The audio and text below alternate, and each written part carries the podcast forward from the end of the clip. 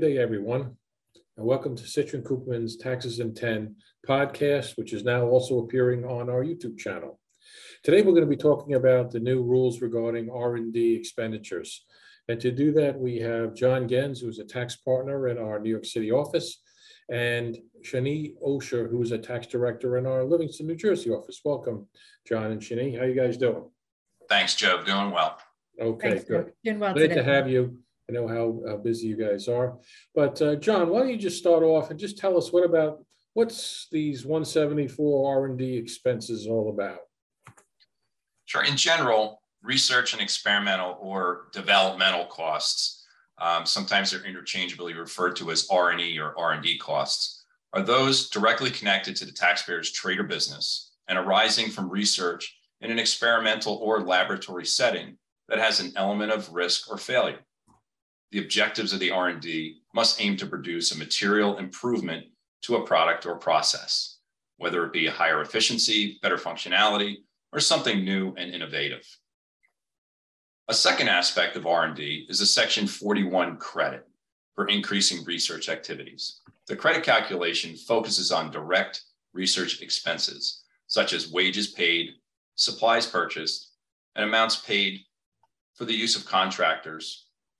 Section 174 not only includes these amounts, but also permits deductions for certain indirect research expenses, such as facilities costs and depreciation, which are specifically excluded from the R&D credit calculation. All right, thanks, John. So we're talking about the expense side of the house, not the credits. So just tell us, how were those 174 R&D expenses historically treated? Before December 31st, 2021, taxpayers had the option to either amortize or expense R&D costs directly in the year they were incurred and to carve out R&D specific wages, supplies, and contract research for computation of an R&D tax credit. Businesses only generate an R&D credit in years when qualified spending exceeds a certain baseline. So in some years, a business would incur 174 deductible costs that would qualify for the R&D credit calculation, but may not have enough cost to exceed the required baseline and generate a credit. Okay, so now we have the new R&D expense treatment. So what is that? What's that all about? All right, so in 2017, the Tax Cuts and Jobs Act, sometimes known as the TCJA, amended Code Section 174 to eliminate current year deductibility of R&D expenses and software development costs, and instead require taxpayers to capitalize and amortize their R&D costs. The statute specifies the amortization will begin with the midpoint of the taxable year in which the expenses are paid or incurred, creating a significant year one impact, reducing the eligible deduction of future R&D expenses to a fraction of incurred costs. These extended amortization periods apply even in cases of a retired, abandoned, or disposed of R&D property, therefore denying an immediate deduction in those circumstances. Since Section 174 covers significantly more costs than incurred in the R&D credit calculation, even taxpayers with a robust R&D credit analysis may need to capitalize and amortize additional expenditures. For example, assume a calendar year taxpayer incurs $5 million of domestic R&D expenditures. Prior to the TCJA, the taxpayer would have immediately expensed all $5 million on its tax return, assuming it did not make an election to capitalize the amounts. Under the new rule, the taxpayer will be entitled to amortize over 5 years with a half-year convention, only allowing $500,000 in the first year. Okay. All right. Thanks. So let me bring in Shani here. And Shani, why don't you tell us about the difference between domestic and international R&D costs? So Code Section 174, the new R&D treatment, it now requires the taxpayers capitalize and amortize their U.S. R&D expenses over 5 years, but their non-U.S. R&D expenses for 15 years, which means that in year one, a taxpayer's R&D deduction is limited to 1/30 of its non-U.S. R&D expense. A significant change from business as usual. Yeah, big change. And so how does this apply to software and website development costs? So traditionally, the Treasury historically provided that software development costs could either be deducted, capitalized and amortized over 5 years, or capitalized and amortized over 3 years with or without bonus depreciation. The new Section 174 rules explicitly apply both to traditional R&D expenses and also to software and website development costs. Okay. And so when does this go into effect? So this new treatment went into effect for calendar year taxpayers already as of January 1st, 2022, and it's already impacted the first two quarterly financial reporting periods. For fiscal year taxpayers, it goes into effect in the first tax year starting after December 31st, 2021. So okay. It depends. Okay. Now, I know this is a tax podcast, but let's just touch on how does this impact a taxpayer's U.S. GAAP financial statements, Shani? So these changes, Joe, they won't impact the GAAP accounting treatment of the R&D related costs for financial statement purposes. As a result, the primary impact to a company's financial reporting is the impact to its tax provision. The disallowance of R&D expenditures results in significant book-to-tax timing differences, which both increase a company's current period taxable income and also create a new deferred tax asset on the balance sheet. Analysis of these new deferred tax assets can be complex. The benefit of future amortization may be limited by the strength of the company's forecasted taxable income. Companies that cannot reliably project sufficient taxable income to realize the benefits of their deferred tax assets may require a valuation allowance.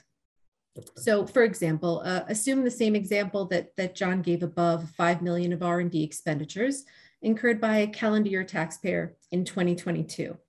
Since the taxpayer can only deduct its year one amortization of $500,000, while book takes a full $5 million expense, a $4.5 million unfavorable adjustment is made to increase taxable income, and a $4.5 million gross deferred tax asset is created.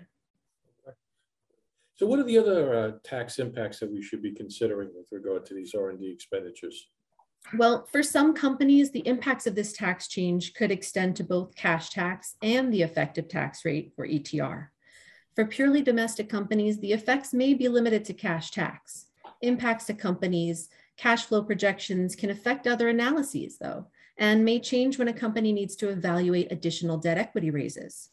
However, for multinationals, given the number of interdependent, complex international tax calculations impacted by R&D, consideration should be given to the potential impact on the effective tax rate and earnings per share.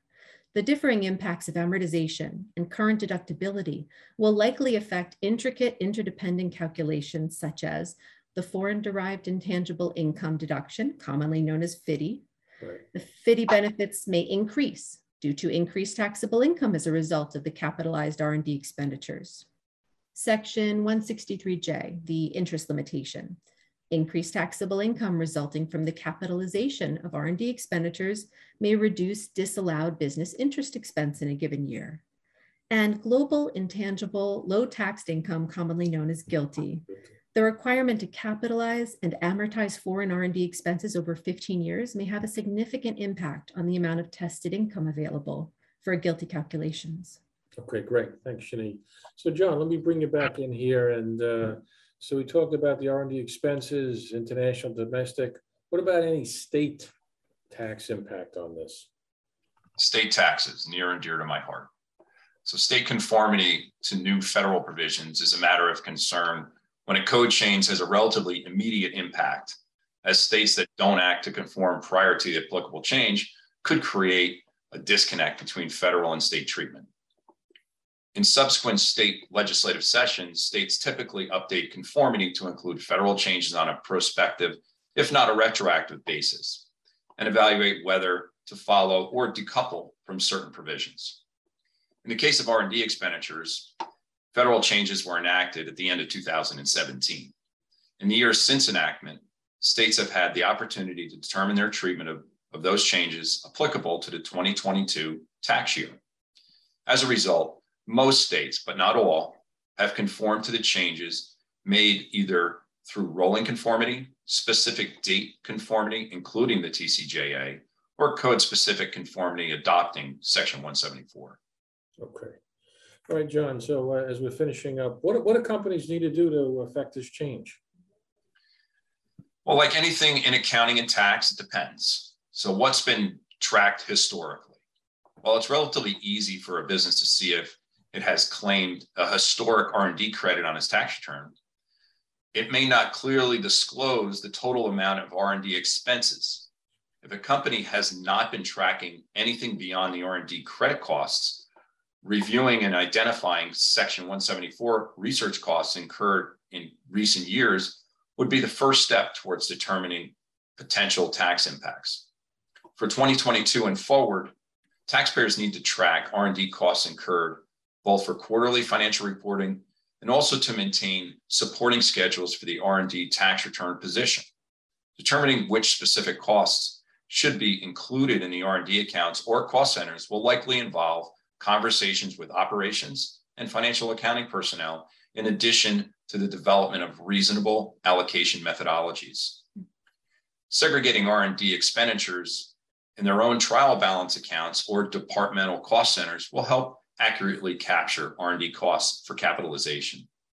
Multinational businesses that incur non-US research expenses would benefit from jurisdictionally identifying trial balance accounts, capturing not only R&D costs incurred, but also location of where such expenses were incurred to properly consider applicable tax treatment.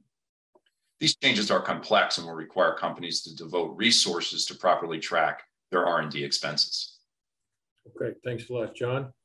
And thanks a lot, Shani, as well. This was a great podcast, timely, and I'm sure the IRS may be issuing regulations or notices on this in the future. And if they do, we'll update everybody through another podcast. But in the interim, I hope everybody enjoyed this podcast, and stay tuned for other podcasts on various tax topics. Thank you, and have a good day.